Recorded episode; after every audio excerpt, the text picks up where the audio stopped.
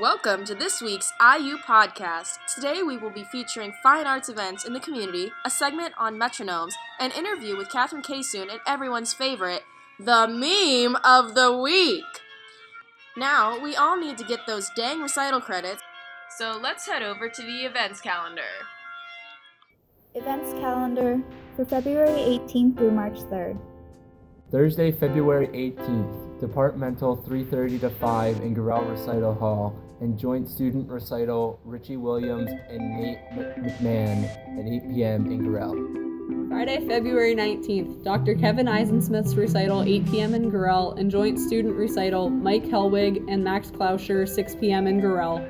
Saturday, February 20th, joint student recital Emily Brown and Ryan Gross 6 p.m. in Gorell, and Joe Nibley 8 p.m. also in Gorell. Sunday, February 21st, st- joint student recital Roxy Pearson and Ryan Gurney, 1 p.m. in Gorell, and graduate student recital Jessica Zelenik, 3 p.m. in DeSico Hall.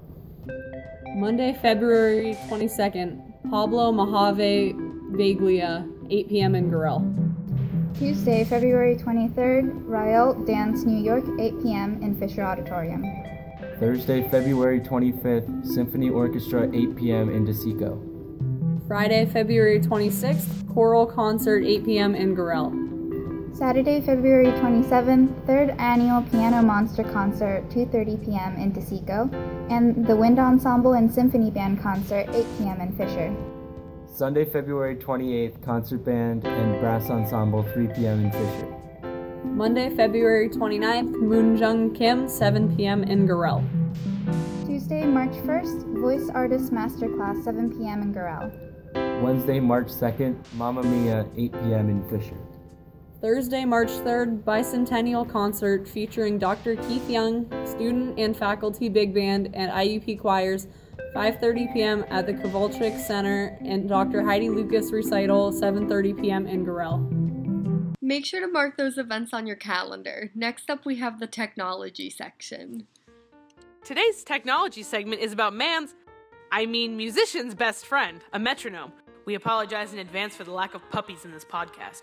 The pendulum metronomes are the most basic of all the metronomes. The perks of these metronomes are that they are very easy to use and do not require batteries. I like being able to change meter without having to worry about an emphasized beat or changing the subdivision if the tempo remains the same. They do tend to be bulky and very expensive. I own a Wittner wood pendulum metronome, and it cost me around $100, but it was well worth it. A metronome is the Korg TM50. First of all, it's a metronome and tuner. I can use it for two things. It's also lightweight and easy to use, so I can use it in any situation. You can change subdivisions and the stress beat. There's also a button called Tap Tempo, where you tap the button to find whatever tempo you have in mind. This metronome has a headphone jack and a kickstand to prop it up. A con of this metronome is that it requires double A batteries. If I could add any features to this metronome, I would add a microphone so I can record my own sound. I think this metronome has everything a musician could want. Korg metronomes are usually $20. I use the DB12 Dr. Beat by Boss. I like using this metronome because not only do I have a wide range of tempi to choose from, but I can also decide which beat gets the emphasis, and I can make the click happen on different parts of the beat, like on the second note of a triplet. It also has a pitch generator that I use as a drone, which helps me work on tuning. There is a headphone jack as well. Some downsides of this metronome, in my opinion, are that it requires a watch battery, and this specific model has been discontinued. The click on the Dr. Beat is very obnoxious, and figuring out which setting I'm using is rather confusing. Similar models today cost between 30 and $40. Nowadays, almost everyone has an Android or an iPhone, so let's talk about apps. I currently have a free metronome app on my phone called Metronome Beats. I use this nonstop in my practice room because the click on it doesn't give me a headache and it's very simple to use. There's a tap tempo setting which I use frequently to quickly find the tempo at which I want to play. I really like the subdivision setting for when I'm struggling with getting my smaller rhythms even on piano, especially. There are cons to this specific metronome app though. The range of tempi is not as wide as the Korg or Dr. Beat metronomes, and changing the emphasized beat is a hassle. Metronome Beats is a free app available from the Google Play Store on Android devices. Thanks for tuning in to this week's technology segment of the IU podcast. Now let's head over to an interview with Catherine Kaysen. We are interviewing Catherine Kaysen, a piano and voice minor and a clarinet major for music ed. What inspired you to be a music educator? Well, I've always known I wanted to be a teacher, and it wasn't until I met my middle school band director, Mr. Silvestri, who is actually an alumni here, that I realized that I did want to be a music teacher.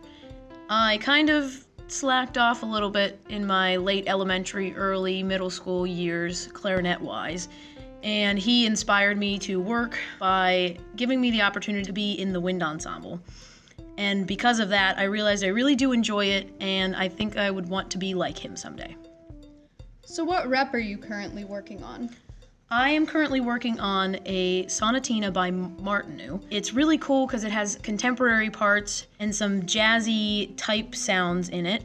And then also on the jazzy side, I get to work with Haley Plogger on a saxophone clarinet duet by Greg Wanamaker. It's called Duo Sonata, and it's one of the most famous clarinet saxophone duets out there. We're performing it on a recital on April 17th at 4 p.m.